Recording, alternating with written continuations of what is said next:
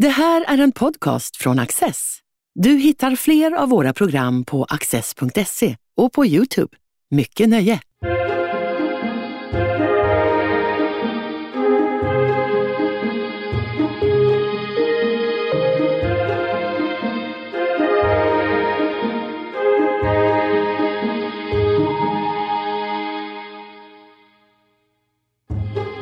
Andreas Ek har disputerat i nationalekonomi vid London School of Economics och är nu verksam vid Lunds universitet. I sin forskning tittar han på i vilken utsträckning humankapital kan förklara inkomstskillnader mellan länder och vilken påverkan kulturella värderingar har på humankapital och arbetsproduktivitet. Andreas Ek, välkommen hit. Tack så mycket, roligt att vara här. Du tittar på kulturella värderingars påverkan på humankapital och eh, på arbetsproduktivitet. Alltså människors kunskaper, färdigheter och andra produktionsförmågor. Eh, hur lyder din frågeställning? Ja, eh, det som i grunden liksom motiverar de frågor jag ställer och det jag tittar på, det är de enorma skillnader i inkomstnivåer som vi ser mellan länder. Där de eh, rikaste länderna i världen har eh, BNP per capita-nivåer på kring 100 gånger de fattigaste länderna i världen.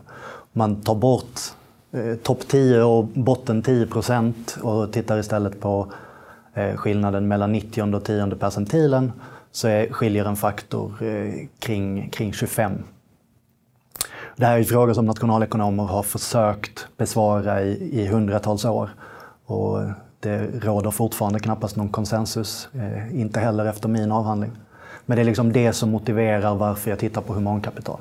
Och att jag sen kommer att titta på humankapital och kulturella värderingar, det är snarast ett resultat av det, ett resultat av det jag finner. Det är inte eh, nödvändigtvis så att det var det jag skulle titta på från början.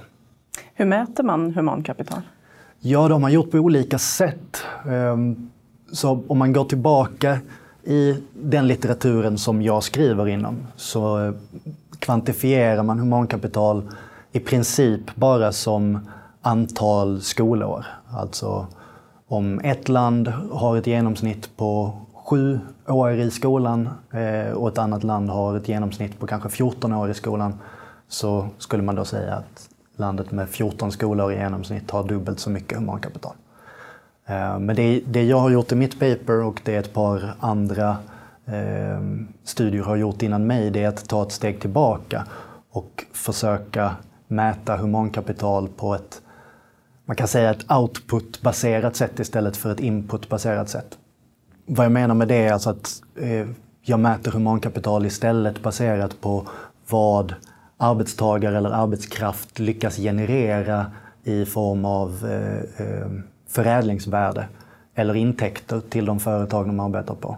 Istället för att bara mäta det med hur många skolor som, eh, som människor har spenderat i skolan. Eftersom det finns ju massor av andra faktorer än bara utbildning som kan påverka hur produktiv en människa är. Man kan tänka sig eh, driv eller eh, kreativitet eller intelligens eller självständigt tänkande. En massa sådana här saker som inte fångas upp bara av ett eh, eh rått mått på hur många utbildningsår man har. Men om man tittar på inkomstskillnader och humankapital, ja. Eh, finns den här typen av forskning redan i andra länder som du kan ha nytta av? Alltså, om man går tillbaka lite i litteraturen så tittade man under 80 och 90-talen så gjordes eh, väldigt mycket rena korrelationsstudier. Så att man tittade bara på vilka faktorer är det som är starkt korrelerade med eh, inkomstnivåer eller med tillväxtnivåer mellan länder. Eh, och det den litteraturen kom fram till var egentligen att den inte kom fram till så mycket. Alltså den hittade inga faktorer som var robust korrelerade med inkomstnivåer. Eh, mycket för att i de länder där vissa saker går bra Eh, ett land med välfungerande marknadsinstitutioner, ett land med välfungerande utbildningssystem, öppna demokratier. Så där, där är det ofta många olika saker som går bra samtidigt. Och å andra sidan ett korrupt land med icke-fungerande demokratiska institutioner har ofta dåligt fungerande utbildningsväsen och sådär. Så det här var väl i stort sett en besvikelse Eh, och vad man gjorde då i litteraturen var att ta ett steg tillbaka och inte försöka hitta kausala faktorer utan istället försöka titta på vad är det som skiljer sig åt mellan länder som varierar tillräckligt mycket för att ens kunna förklara skillnader i inkomstnivå. Och det man då först tittade på var hur mycket av inkomstnivåerna mellan länder kan vi förklara bara med skillnader i faktorackumulering. Alltså hur mycket av inkomstskillnader mellan länder kan vi förklara med eh, ackumulerat fysiskt kapital och med humankapital som man då mätte som antal år i skolan. Och det man då kom fram till var i princip att det är ganska liten andel av inkomstskillnaderna vi kan förklara med den sortens eh, lättmätta saker. Eh, max 50 procent, de flesta studier landade på kanske en tredjedel av inkomstskillnader mellan länder. Så det jag då har gjort för att föra den här litteraturen vidare och det som några andra studier innan mig har gjort för att föra den här litteraturen vidare, det är att vidga då, som jag sa, begreppet vad humankapital är. Och det, det sätt vi har gjort det på det är att eh, eh använda migration som ett naturligt experiment där eh, arbetskraft skiljs från sina ursprungsländer. Så att problemet med om man ska studera humankapital baserat på arbetsproduktivitet i arbetskraftens eh, eh, ursprungsländer, det är att de skillnader man, man hittar i så fall, eh, de vet man inte om de förklaras med faktiskt humankapital eller om det som förklarar skillnader i humankapital kan hänföras till skillnader i teknologisk utveckling eller institutioner eller geografi eller någonting annat. Men om man då istället tittar på migranter så det, det som gör det till ett experiment är just att de individerna flyttas från sitt ursprungslands eh, teknologiska nivå, eh, eh institutionella miljö, eh, geografiska miljö och så vidare. Och så sätts de i samma Eh, institutionella, teknologiska och geografiska miljö. Så att om det är problematiskt att försöka jämföra humankapital baserat på eh, arbetsproduktivitet mellan en polack och en portugis som arbetar i Polen och Portugal så blir det mindre problematiskt om man studerar samma individer i USA eftersom där har då eh, den miljö som de arbetar i konvergerat. Så att det skiljer inte längre individerna åt. Men det som skiljer dem åt är det humankapital som de tog med sig till då USA eller Sverige eller vilket land man då tittar på. Och den nog bästa studien på det här innan eh, min avhandling eh, en ganska ny, ny studie som eh, tittar på invandrare i just USA. Ehm, och tanken där är helt enkelt att man tittar på i vilken nivå som mått på arbetsproduktivitet konvergerar när individer flyttar från sina ursprungsländer till USA. Så att om man till exempel jämför Tyskland och Tanzania och lönenivåerna skiljer sig mellan Tyskland och Tanzania, eh, säg en faktor 30.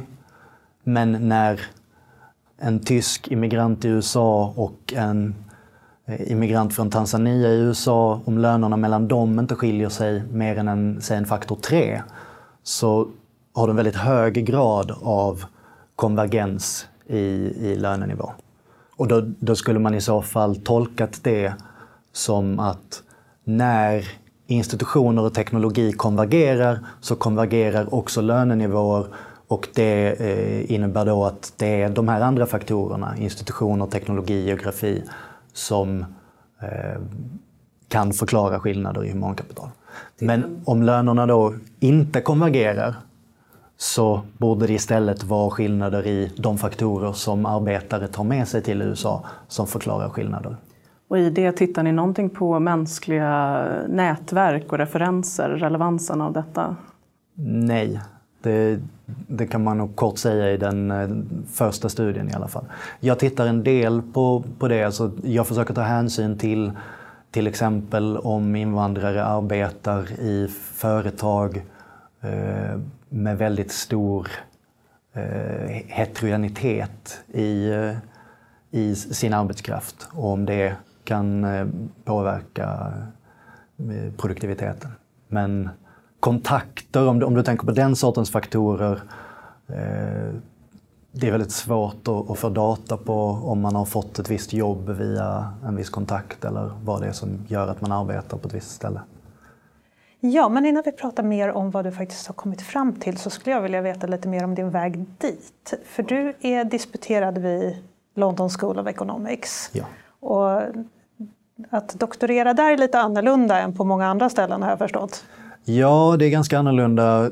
Eh, framförallt om man doktorerar i nationalekonomi där eh, så är det mer amerikanskt stil på programmet. Eh, så att i Europa och, i, Sverige och Europa och på de flesta, inom de flesta ämnen, även i Storbritannien, så söker man till ett doktorandprogram med en forskningsidé blir antagen med den forskningsidén och är ofta redan knuten till en viss handledare. Och så tar det kanske tre, fyra år att gå igenom ett program. Medan eh, doktorandprogram som är utformade enligt eh, amerikansk modell så antas man till ett sexårsprogram istället där de första två åren i princip bara är kurser och där man under andra året börjar försöka komma på något att eh, forska om. Så att då, det man gör då är att gå runt till olika handledare, potentiella handledare, pitcha sina idéer och får väl då de flesta av de idéerna nedskjutna och så får man börja om och försöka komma på en, en bättre idé. För du har egentligen valt en ganska humanistisk frågeställning som du kokar ner till siffror. Hur, ja, det, hur det, är väl lite, det, det, är väl lite fluffigt på det sättet att eh, det handlar också om kulturella värderingar. Men det tror jag nationalekonomin i stort tittar mer på den sortens frågor idag. Så den, bild som människor har av nationalekonomi eh, tror jag är lite missvisande. Att, att nationalekonomer inte skulle vara medvetna om att kulturella värderingar spelar roll. Det, eller att andra liksom, mjukare värden spelar roll. Det, det, är inte därför nationalekonomer inte har tittat på de faktorerna traditionellt sett. Det är mer för att ja, man vet att det spelar roll men det är svårare att mäta och därför har man först för, eh, försökt Eh, förklara olika eh, empiriska regulariteten med, med andra faktorer än, än just kultur. Har det faktum att du var i England först och sen nu är i Lund, har det varit något försvårande där eller hänger det ihop studiemässigt? Försvårande kan jag inte säga att det har varit. Det, det är väl mer att när man är färdig med eh, doktorandstudierna så söker de flesta ganska brett olika universitet runt om i världen och eh, jag landade i Lund. Det beror väl delvis på att jag är från Malmö så att på det sättet eh, var väl Lund bättre för mig än för många andra. Men det finns ingen koppling specifikt till det ämne jag doktorerade om. Men eh, när du började forska på det här, hur får man fram den typen av data som du använder? Hur, hur, hur går du tillväga i ditt dagliga arbete? Det handlar väl om att jag... Det här är kanske sju, sex, sju år sedan nu eh, pratade med svenska kollegor om, om eh, eh, skillnader i arbetsmarknadsintegration för olika grupper av invandrare i Sverige. Eh, och vi, det fanns inte så mycket studier på det, bland annat för att det har varit svårt att få ut data på eh, eh där Eh, där man har data också på specifikt ursprungsland för, för invandrare. Så att vi var lite nyfikna på hur stora skillnaderna var och eh, vad som förklarade de skillnaderna. Så att det var med den bakgrunden som jag då eh, ansökte om att få ut data från Statistiska centralbyrån. Ehm, och sen har min avhandling inte kommit att i första hand handla om att förklara skillnader i arbetsmarknadsintegration. Eh, men det, det är väl liksom en del av den arbetsprocessen där man eh, studerar olika samband som man kan hitta i data, presenterar det på seminarier, pratar med mer eh, erfarna forskare och så försöker man komma fram till vilken är den liksom största, mest intressanta fråga som vi kan besvara med de findings som vi har. Och där är det vad som förklarar skillnader i humankapital mellan länder en intressantare fråga för de flesta nationalekonomer globalt än vad förklarar skillnader i arbetsmarknadsintegration i Sverige. Du skriver att ditt sätt att mäta är immunt mot lönediskriminering och robust mot andra typer av diskriminering. Ja. Hur kommer det sig? Ja, så där, där, om, om, vi går tillbaka till vad det är jag tillför den här litteraturen. Så det den amerikanska studie jag nämnde tidigare. Eh, den studiens mått på arbetsproduktivitet är alltså löner. Och det kanske låter som ett konstigt antagande, men om man tänker på det utifrån en arbetsgivares perspektiv så som appro approximation så tror jag inte det är så konstigt. Alltså, en arbetsgivare vill absolut inte betala mer i lön till en individ än vad den personen genererar, för då skulle den gå med förlust på anställningen.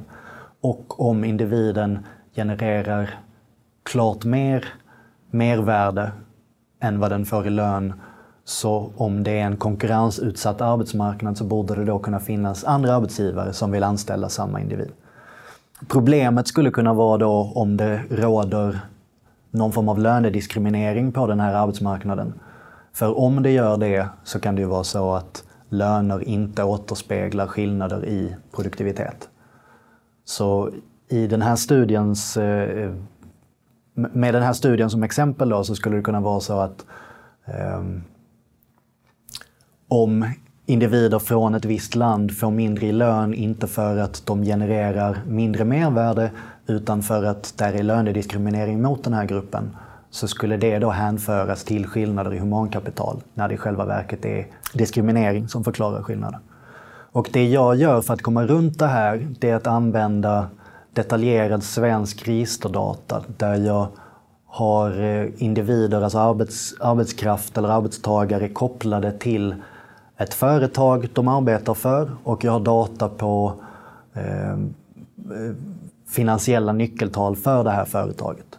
Så att jag kan estimera arbetsproduktivitet utan att ens titta på löner och istället titta på eh, vilken nivå av genererat förädlingsvärde som en viss typ av arbetskraft, men viss typ av arbetskraft i, i det här sammanhanget definierar jag då som individer födda i ett visst land. Ehm, som den här arbetskraftstypen eh, genomsnittligen är associerad med. Så att i och med att löner inte ens kommer in i bilden, jag, det, det, jag använder inte löner överhuvudtaget för att estimera skillnader i arbetsproduktivitet, utan jag tittar direkt på hur mycket mervärde genererar arbetskraften för företagen så är det därigenom immunt mot just lönediskriminering.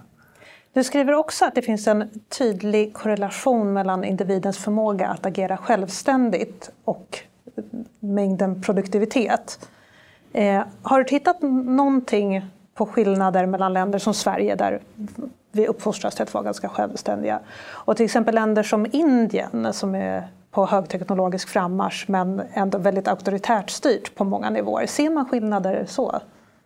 Det första jag ska säga är att eh, för att få ut den här datan som jag har arbetat med så var ett av villkoren som Statistiska centralbyrån ställde att jag inte presenterar några resultat där jag specifikt anger länder. Så att jag får inte lov att säga någonting om eh, hur stor, eh, hur hög arbetsproduktiviteten är för ett givet land. Det jag får lov att prata om är vilka eh, vad det är som kännetecknar de länder som jag uppmäter en hög nivå av eh, arbetsproduktivitet för. Vill du att jag omformulerar frågan? Nej, nej, nej. Det, det är jättebra att du formulerar det så. Det andra jag ska säga, just med att jag studerar invandrare, är att jag jämför aldrig invandrare med personer födda i Sverige. De jämförelser jag gör är alltid invandrare med andra invandrare. Yeah. Eh, specifikt eh, tillväxt i ursprungsländer har jag nog inte tittat på korrelationer med. Så det jag gör är att först få fram ett mått på humankapital baserat på eh, produktiv kapacitet. Eh, och sen så tittar jag på vilka faktorer som är de starkaste och mest robusta förklaringsvariablerna eh, för de här skillnader i, skillnaderna i humankapital. Och en av anledningen som jag pratat om tidigare, just till varför man tittar på invandrare, är ju då för att inte behöva tänka på saker som eh, korruption i Indien eller teknologisk nivå i Indien. För att om det finns en hög grad av eh, korruption i Indien så skulle det kunna påverka indiers produktivitet i Indien men det kan inte rimligen påverka in, indiska invandrares produktivitet i Sverige.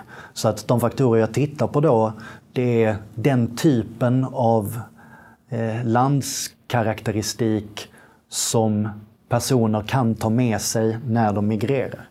Eh, och det jag framförallt tittar på är utbildningskvalitet, olika mått på hälsotal ehm, och då kulturella värderingar.